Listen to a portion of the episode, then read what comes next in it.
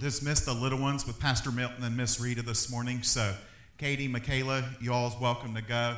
Uh, bigger ones, you're going to get to stay in here with us, and you're going to hear from the Lord as well. Amen? Amen. Love it. I love Michaela this morning, too. She had a she had an eye on the flags, and it was real. It was like she was pouncing. It was so good. It was so good. She was waiting, and boom, she went and got it. Amen. Amen. So, if you will, open up to Isaiah chapter sixty-one. I love what Bob prayed, and I love, I love, love, love what Logan sang this morning. Isaiah sixty-one, and um, thank you, buddy, so much. I've talked hands too much. Thank you. We'll get to Isaiah sixty-one here in just a moment. So, so this is what we're going to do. Today's actually, I've been preaching series in a series. Uh, today's going to be a standalone message, but I think it's something very important. And um, and then uh, actually, uh, Pastor Bob's going to preach next Sunday. It's going to be amazing. Excited to hear that. Yes. And then uh, first Sunday in August, we'll be starting a new series, and uh, that will be called Re- Revival Families, and uh, and that's going to be a lot of fun. But today we have a standalone one. And uh, we're going to talk about reaching people for Jesus. How about that? Amen? Because guess what? We're a church. We're supposed to. That's right. Listen, a church that doesn't reach people, that's only inwardly focused, is a cult. And so, and we're not that. It's the truth. And so we're going to reach people for Jesus. So I'm going to rattle off some verses. I'll get there in just a second. So we're going to frame this with this. One of my favorite verses, I talk about it all the time, is First John four seventeen, which says, "As he is, so are we in this world." I love the Passion Translation. That's the N A S B. The Passion Translation says, "As he is right now in the heavenlies, so are we in this world." And, and so, so you could take that verse, and it says, "As he is, so are we in this world." And then you could start to say, you could break that down, because I actually looked it up, and it actually does mean, as Jesus is, we are right here. And by the way, we're called Christians, which the original Christians, I say the original, first century believers, when they called them Christians, it wasn't a term of endearment. It was actually an insult. To, it actually meant, you little Christ-like ones.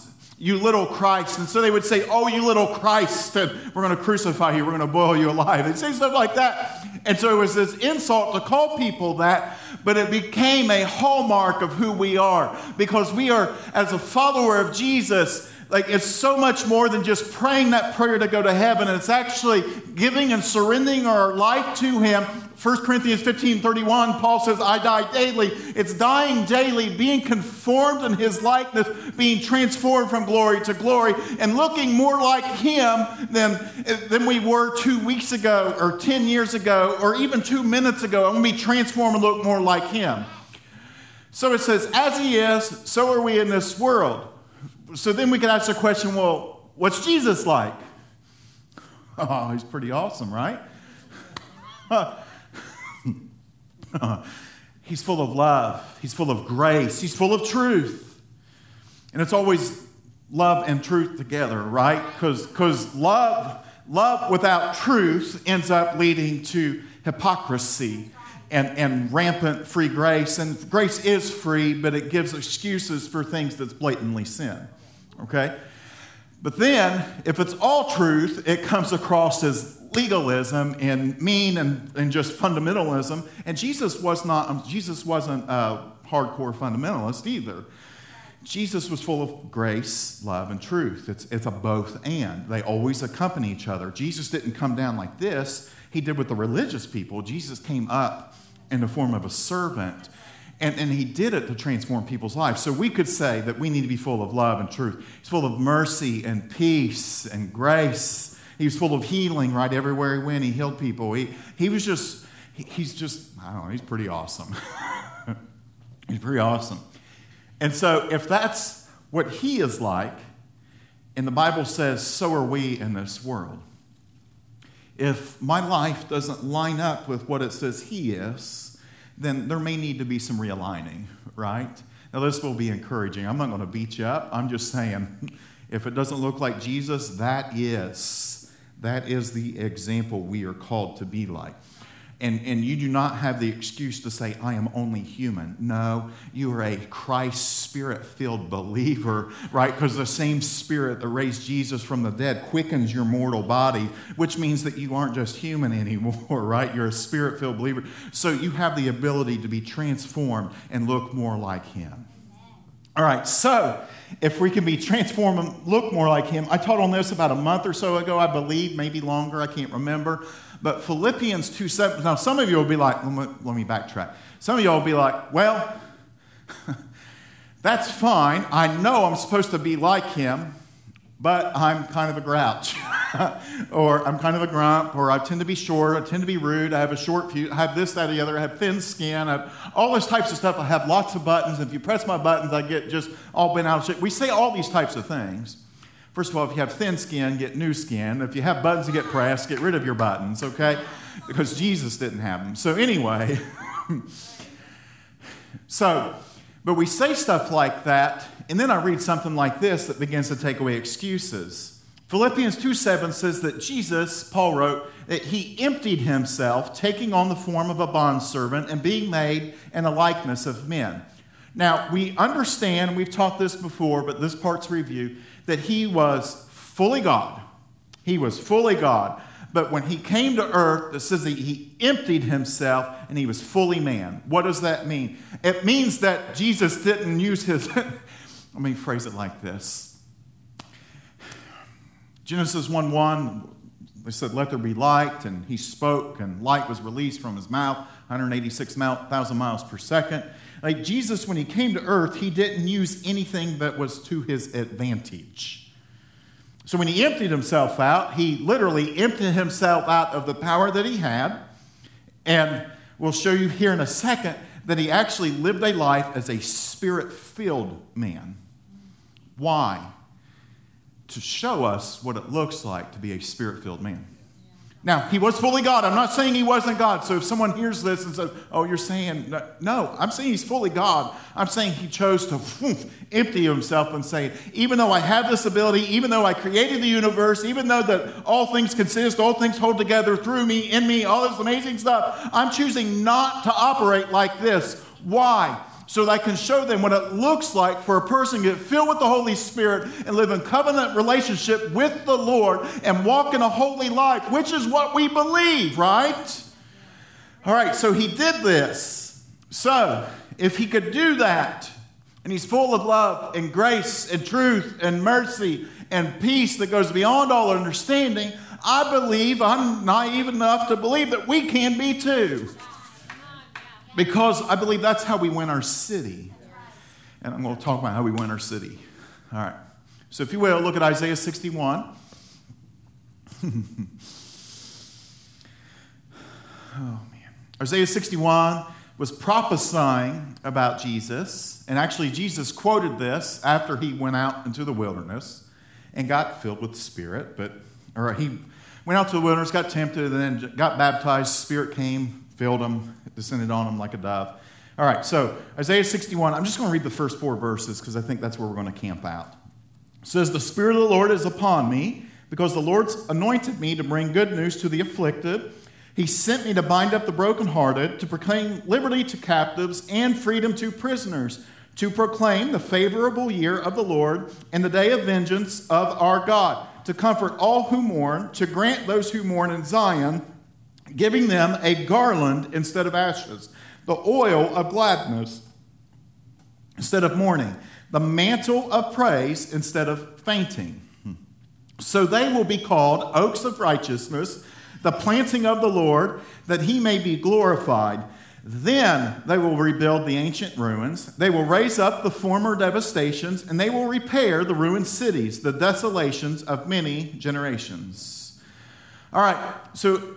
we believe we've been called to reach a city. And not only, like, like again, we say this a lot here. We're not called to just grow a church. We're called to transform a city, right?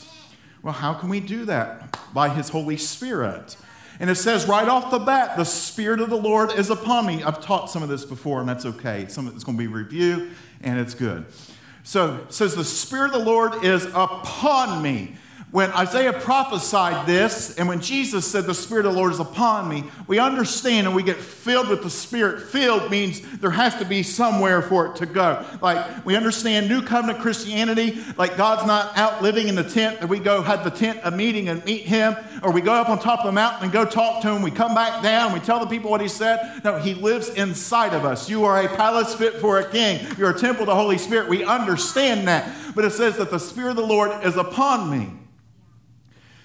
Which would mean that not only when you get filled with him, not only does he live in you, but he comes upon you. Him living within me transforms me and makes me more like him. Him living within me and transforming me enables me to live a holy life, which means I don't have to be bound by sin or bound by this, that, or the other. I get set free. We'll talk about that here in a second. But when he is upon me, that's for their benefit. He's in me for mine, and he's upon me for you all's. He's upon me for theirs. Make a whole lot of sense here in a second. So it's like this. Like if I'm going down the street, I'm a Spirit-filled believer. He lives inside of me. It's a good day. He's with me, right? He didn't say, I'll meet you up next week sometime, Michael. He's actually here. But because he came and he rests on me, means that any person I come in contact with has an opportunity to get Jesus on them. How about that?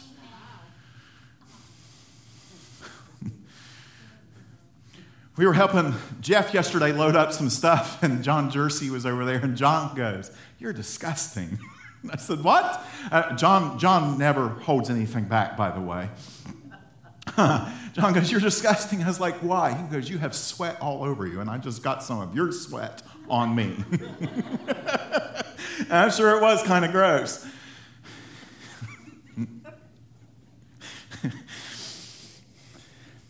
You understand that if I was hot and sweaty, and I'm starting to get a little bit, but if I was hot and sweaty and I took John's hand, John gets hot and sweaty or gets that on him. Now, my hands weren't too bad right yet. But you understand that's what happens. So when the Spirit of the Lord comes upon me, that I'm, John's a cashier, and I pay and I give you money. I don't have anything on my hand. Just hold your hand. I give him the money. He takes my card or whatever, and he touches me.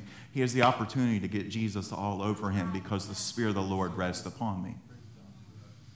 Which would mean that we need to be praying, Jesus, don't just transform me from glory to glory, but transform me to such a degree that it ends up coming out of my pores because I'm so stuffed and filled with you. We've taught this before, like a bottle of water isn't full unless it's overflowing, right? Because there's still that little bit. So we want so filled that he comes upon us. That way, anywhere and everywhere we go, we have the ability to give Jesus away. And by the way, you do not have the ability to give Jesus away on your own, right? Because if you did, that's called random acts of kindness. And yeah, that does help people out. And I want to do random acts of kindness, but I want to do Spirit-filled acts of kindness because that leads to transformation. All right.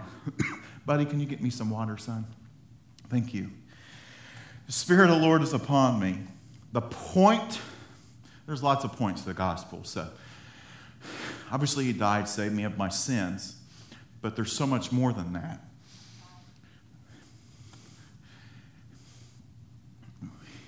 We get saved so that other people can get saved. It's like really simple. I get saved, and because what he did for me, it's so amazing that I can't shut up about it. I can't keep it secret. It's like, you know, how many of y'all, I, I know I know Jeremy's a fisherman, or at least films fishing, right? But how many of y'all like to fish? Like when you find a really good hole, how many of y'all want to tell everyone else that you found a really good hole? No. It's no one else's business, right? Yeah, that's where I'm going to go and catch it. Well, Jesus is the exact opposite. You get something so good, you get something so good that when other people find out about it, for some weird reason, it actually increases in your life. Other people come and get a drink from the well, and it's like the well gets deeper and bigger. I don't understand it, but that's the way of the kingdom. So when we give them away, it happens. So that's the point of the gospel. Now, let's look at this verse by verse or phrase by phrase. It says, "The Spirit of the Lord is upon me because the Lord has anointed me to bring the good news to the afflicted." Anointing, we talked about this too, means to be smeared and stuffed with oil, to be smeared and stuffed with the presence of God. Think of that. You get stuffed, that's filled, you get smeared. It's like, let's lather that baby up, right? I mean, smeared, stuffed, let's get completely covered.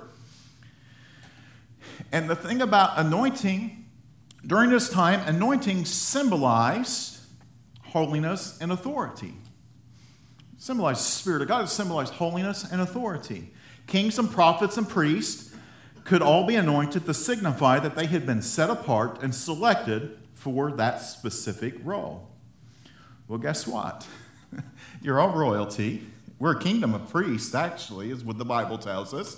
We all have the ability to, prop- ability to prophesy, to speak what the Lord says, First Corinthians twelve and thirteen. What else right here? And we're priests. That's we're kingdom of priests. So we have all this amazing stuff. So this could mean that we could get anointed and filled with the Lord to such a degree that it sets us apart for a new call. So he anoints us to bring good news to the afflicted. Well, who are the afflicted? The oppressed, the needy, the tormented, the weak, and not able to help themselves.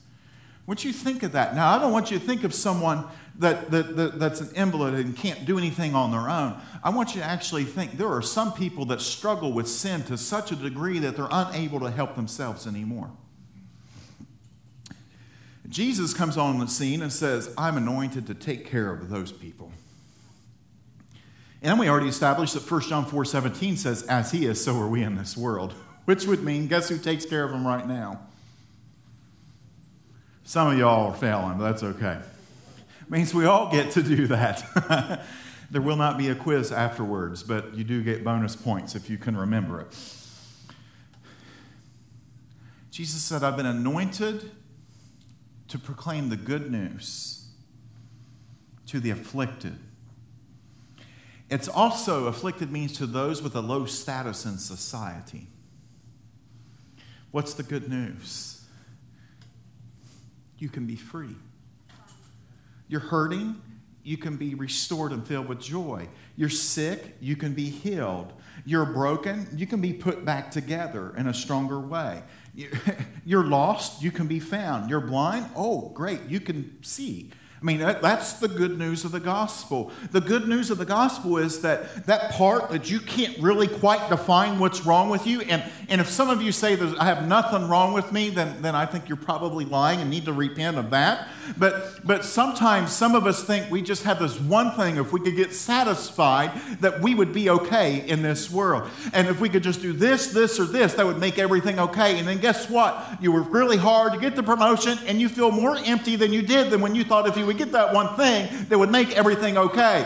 And what it is, is the good news of the gospel is that part of you that is lacking, that part of you that can never get satisfied, that part of you that is always left wanting, that Jesus comes and he fills it. And the good news of the gospel is that you're not left wanting anymore because the very thing that you always wanted is always found in him. It was, for real, everything I ever wanted was found in Jesus. Love, grace, mercy, acceptance, validation. I strived my whole life trying to gain people's approval on the baseball field. So they'd say, "Good job, buddy," right? Or, or "Good game," and pat you on the hind end like they do. I don't understand that, but they do that. Everything I ever wanted was found in him. All the acceptance I ever wanted was found in him. All the love that I tried to do good and get people to approve of me and even just brag on me, that was found in him, right? The value that I wanted, it was found in him. It's like, oh, you gave your life because you thought I was worth it. That's crazy. It's found in him. Oh, it's going to get good, Jesus, isn't it? Hmm. He sent me to bind up the brokenhearted. To bind up the brokenhearted. Get in here. Bind means to wrap up. It's just like this.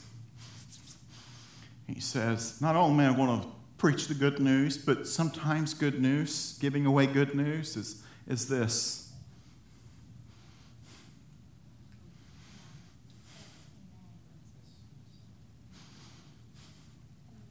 Sometimes the most Jesus, I almost said Jesus-y, that's not a word, but sometimes the most Jesus-y thing you can do is sit next to someone that's hurting and not try to give them all the right answers. It's like people with chronic sickness and like, I think the Lord heals and I believe the Lord heals and I believe it's the Lord's will to heal. But sometimes you just need to keep your mouth shut and wrap your arms around them and say, I'm sorry. But he wraps his arms around the brokenhearted. And brokenhearted literally means those who feel like their lives are shattered to pieces. And he enables us to do that. Now, some of y'all, we say this phrase a lot here too, or at least I do. You guys will, maybe eventually. Unless you, and, and maybe not even a joke eventually. But some of y'all, we know people that have more problems than a three-legged run-over dog. Or some of us feel like we have more problems than a three-legged run-over dog, right? We're like, how in the world can I do this? Because as he is, so are we in this world. That's how I can do that. Because Christ lives in me, the hope of glory.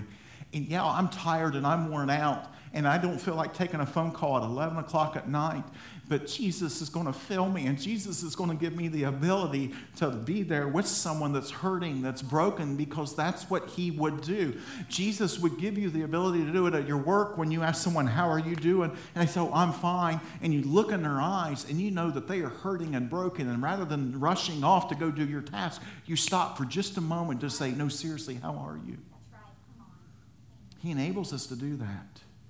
He enables us to do that. And that's how we win a city. Look, I'm con- like, I want to do outreach stuff, programs, this and that. One, we're never, ever going to hand out gospel tracts. I'm just going to tell you that right now. I'm just not going to do it. Just not going to do it because I think you all are the gospel tract. Yes. Proclaim liberty to the captives and freedom to the prisoners. And I love this part. To proclaim liberty means to summon, means to call about. So here's this Jesus that goes, and he's like, if you're captive, come to me. Which, that's kind of mind-boggling too, isn't it? If I'm captive, how can I go to him? Because I'm captive, I'm held prisoner. It's by his word that calls us forth. Because his word is strong enough to break any stronghold. That was good. I, that was Jesus. Someone ought to write that down for me. Uh, it means to call. It's recorded. Thank you.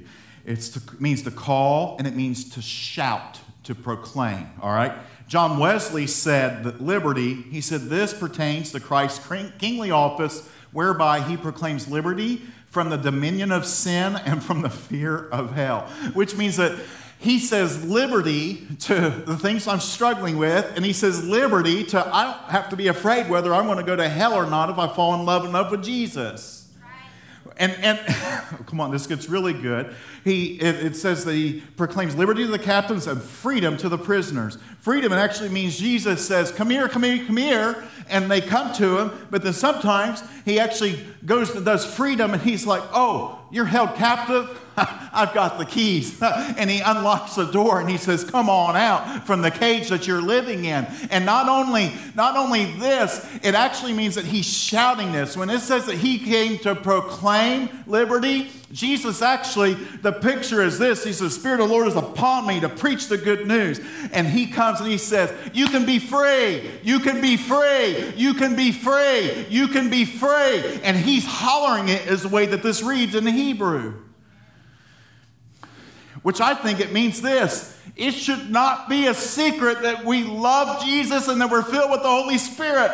Now, I'm not telling you to be obnoxious about it, but I'm saying if you see someone that's hurting, and you see someone that's like, oh, I got to have this. Or I was walking the dog the other day and someone came up and asked me for a few bucks to go get some liquor. They were very transparent. I said, dude, you don't need that. He said, no, I really do. And I said, you can be free. Amen. That should have got more than one amen. Jesus comes through shouting, "You can be free," which means that we ought to be able to live our lives with such a boldness that we can tell people, "You can be free. You can be free." And it's not an obnoxious jerk thing, by the way. I think telling someone, "Look, you don't have to struggle with what you're struggling with anymore. You've got to be bound by that." I think that's the most loving thing you can possibly do. You gotta, you don't got to struggle with self-esteem issues, sweetheart, anymore. He loves you so stinking much. He gave his life for you. He thought you had created value and potential and destiny. I think you got a lot of worth. Yes. Because Jesus thinks you have a lot of worth. Just, just blow that stuff up, man.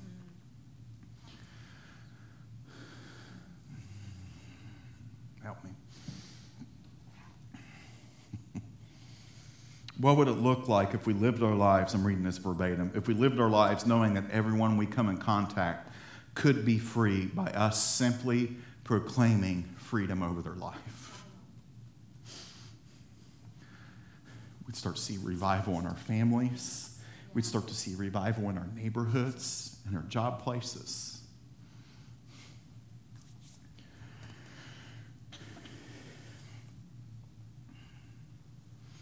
We get that privilege. Now, I'm not telling you to, you know, walk in the Heine Brothers, although, like, I'm feeling like I want to work up to it, but going and just running and jumping on the table and going, "You can be free," at the top of your lungs. Like, I mean, that would be pretty cool if I could work that up, but I'm not telling you to do that. But I am telling you that He wants to fill you to such a degree that you can't help but not share the good news about Him. Yeah. All right. And as He is, so are we. To proclaim the favorable year of the Lord, or the year of Jubilee, and the day of vengeance of our God. Like, I like the Jubilee part, and I used to not want to even talk about the day of the vengeance of our Lord, but I actually uh, found something the last two weeks that's really been messing with me.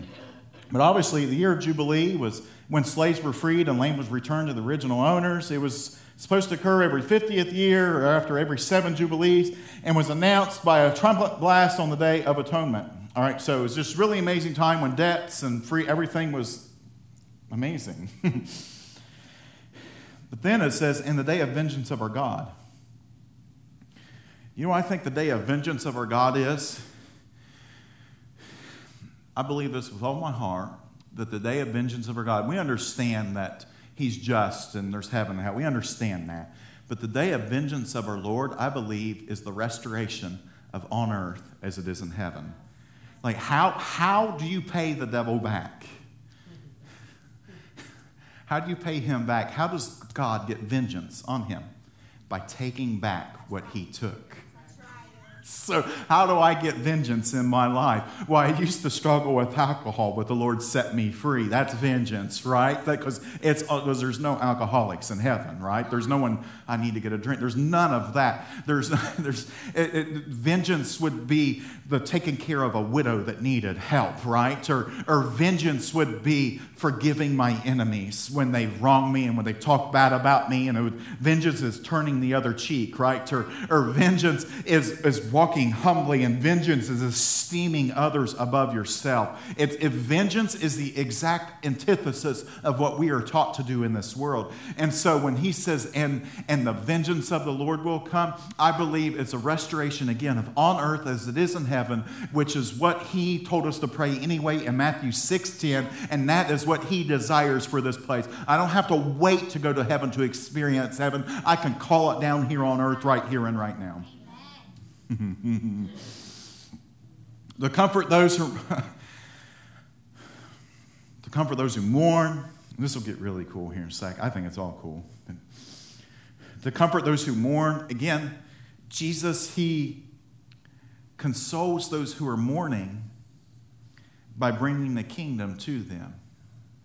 Right? He consoles those who are mourning. Well, it's mourning. Those that are suffering from death, loss, destruction. He says, "Repent, for the kingdom of heaven is at hand." It's, it's, it's changed the way you think because it's within arm's reach. How else does He comfort those who are mourning? This is really neat. He says, "I'm going to give them a garland instead of ashes." What in the world does that even mean? Ashes were used for mourning. Garlands were used for beauty. And so Jesus announces, look, you're in mourning, you're sad, you're struggling, and I'm going to take the very thing that you're struggling with, and I'm not, I'm not only am I going to take it off of you, but I'm going to put something on you that makes you even more beautiful to me. What's that? The Spirit of the Lord has come upon me.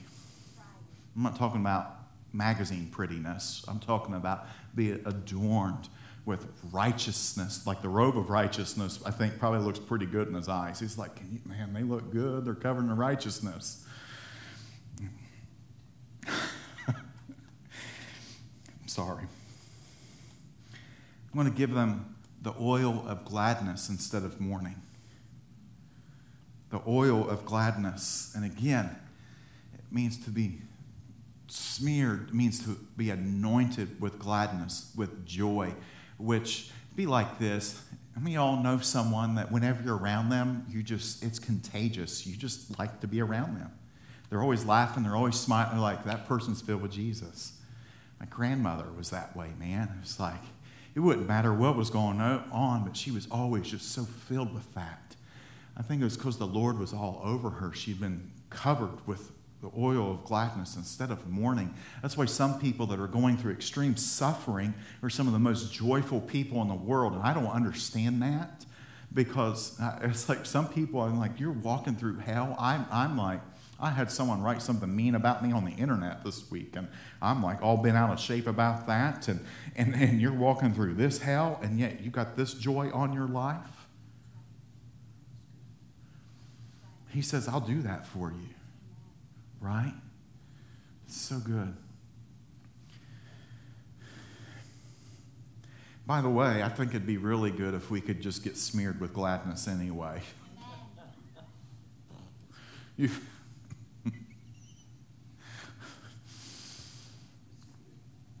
I've said for years that sometimes we, one of our churches, we used to have the ushers sit in the very back middle, and they did no ushering, but they were called ushers.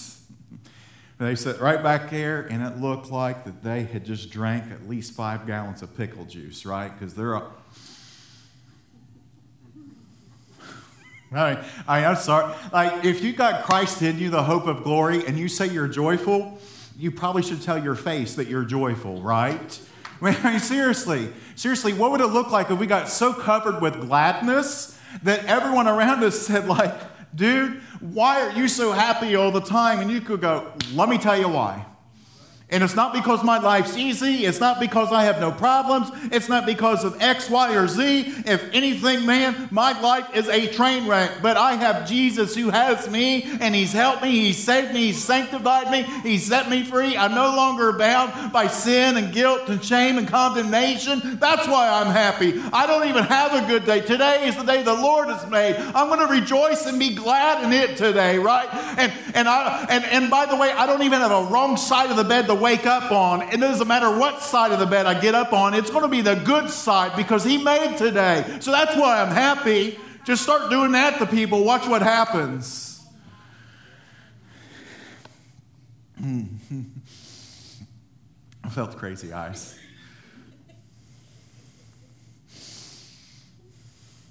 To give a mantle of praise instead of fainting. Oh, this is so cool. You have a mantle of praise. So, and again, all of this is, as he is, so are we in this world. So if this is what Jesus came to do, this is what we can come to do because he lives inside of us. All right? I want you to remember that. To give a mantle of praise instead of fainting. It means to literally clothe with something that you cannot keep to yourself.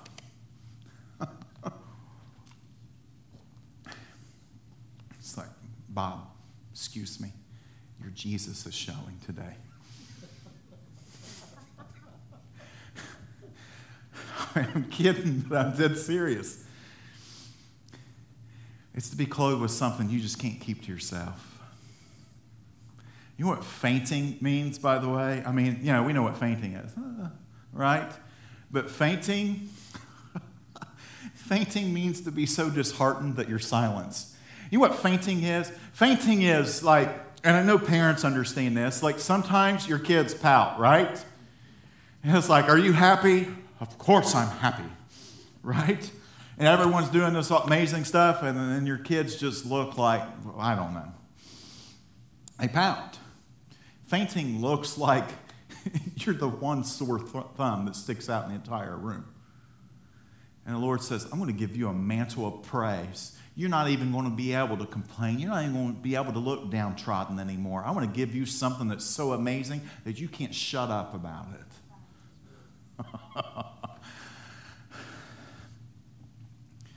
And this is what's so neat. This is where I want to transition. It says, they will be called oaks of righteousness. So who will be called oaks of righteousness? All of the people that we do the aforementioned things to with. What do I mean? When we preach the good news to the afflicted, they become an oak of righteousness. When I comfort those who mourn, they become an oak of righteousness. See, we, we have always translated it like this. If I help people, if I talk about Jesus, I'm an oak of righteousness, which you probably are, but that's not what this is saying. This is saying that the people that we reach with the good news of the kingdom become oaks of righteousness, which looks like this. Like, I remember growing up, and Dad used to hunt rabbits growing up, and we'd drive our truck into the field, and and like sometimes we go to like tree farms, right, or Christmas tree farms, things like that. You can run a truck over miniature Christmas trees, over miniature pine trees, because they they bend, right? If you run your truck over an oak tree like that, you're probably going to end up needing a new bumper because it's a hard wood.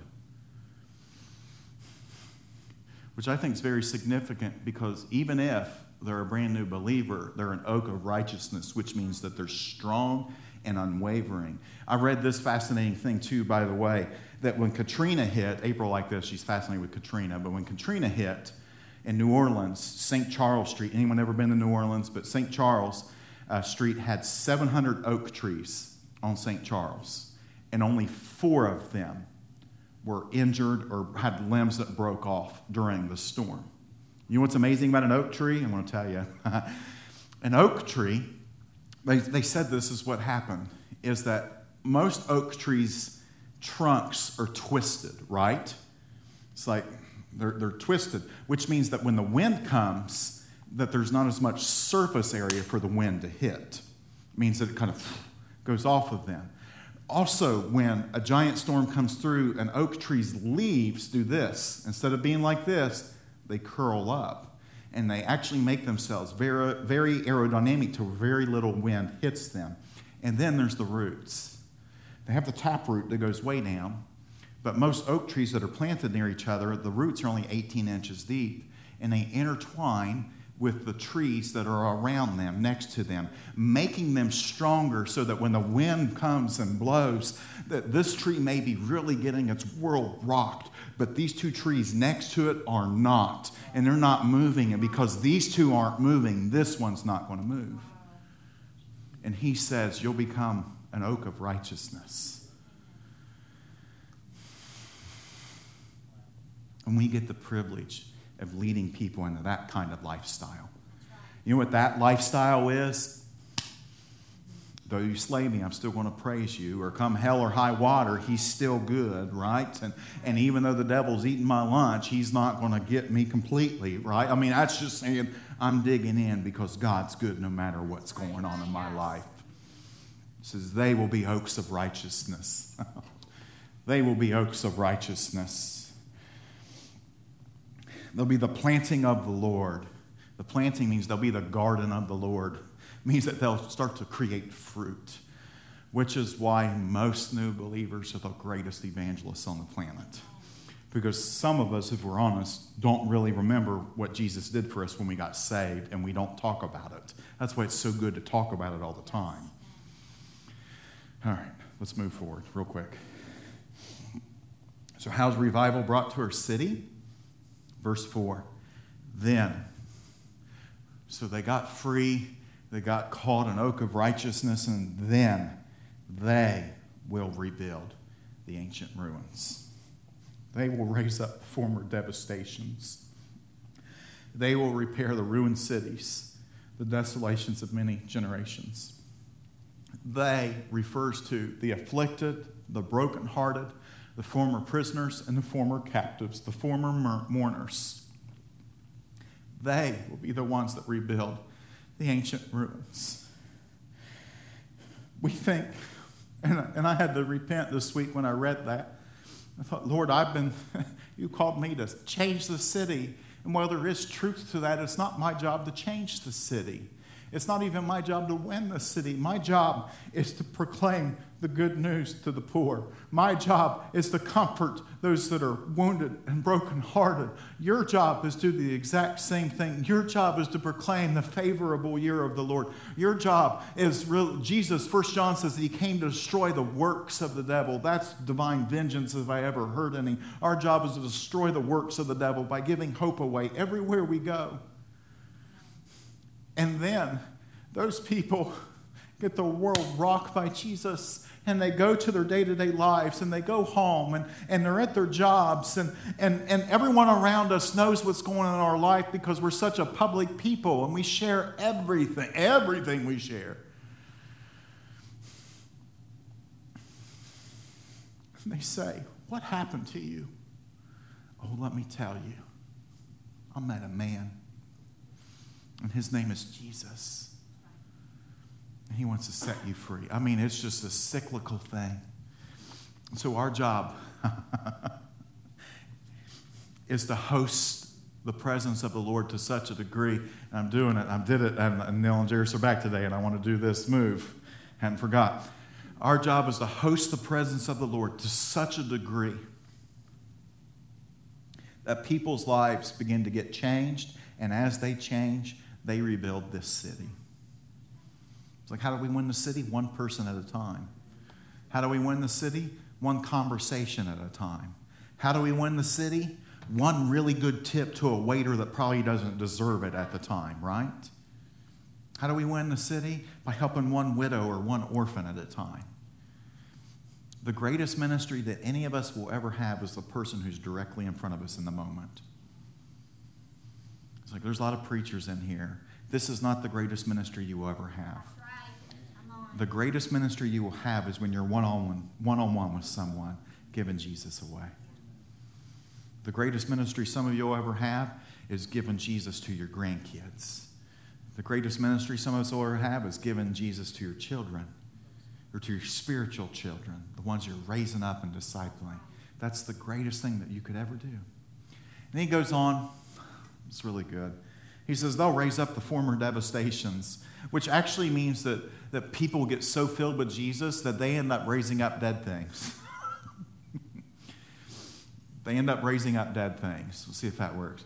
They end up raising up dead th- They end up raising up dead things, okay? Which means that they walk into their jobs and say, "Look, I was blind, but now I see," right? Or, "I was depressed, and now I'm not." You get the idea that when people get filled with him, they end up giving him away, which is what we should do. And then it says they'll repair, which means restore and make anew. When I, I, I was thinking about the city of Louisville, and I don't know the history exactly, but when it was first settled, do we think, do we think that this is the vision that the original settlers had for it?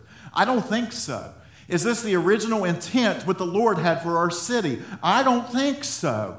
I don't think that's what the Lord originally intended when this place was founded. So what does that mean? It means that we go, we give Jesus away everywhere we go, and we see life and life abundant come. And, and as we do that, we start to see the church grow. Well, we need to get him here. We need to get him here. Yes, we do. But if we take care of him out there, he'll take care of it in here. That's the way I feel. But we need to go and give him away and give him away and give him away and give him away. Well, I can't do it. Well, I just gave you a list of reasons why you can, because as he is, so are you in this world. And that was Jesus's job description when he showed up on the scene and said, "The Spirit of the Lord is upon me." Amen. Oh, brother, are you saying we're supposed to do the same things as Jesus? Well, yeah. I'm telling you, at least try to do what he did. Jesus takes it a step further and says, "You're going to do greater things."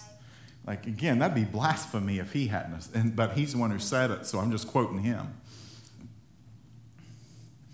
And I just want to release permission this morning to go give them away. I just want to release permission to go do it. I, look, like we need evangelism training. Like, I get it. I understand. And there's things we need to train people in. But I'm just telling you to be the most loving and kind and spirit-filled person you could possibly be, and watch what happens.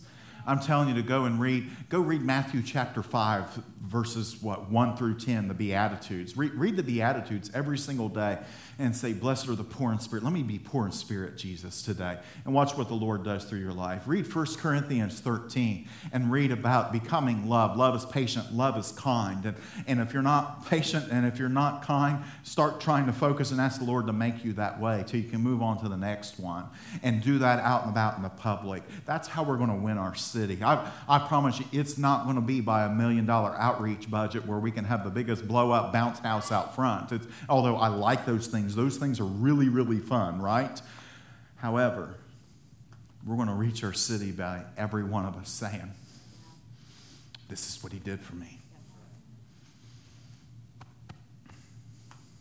This is what he did for me."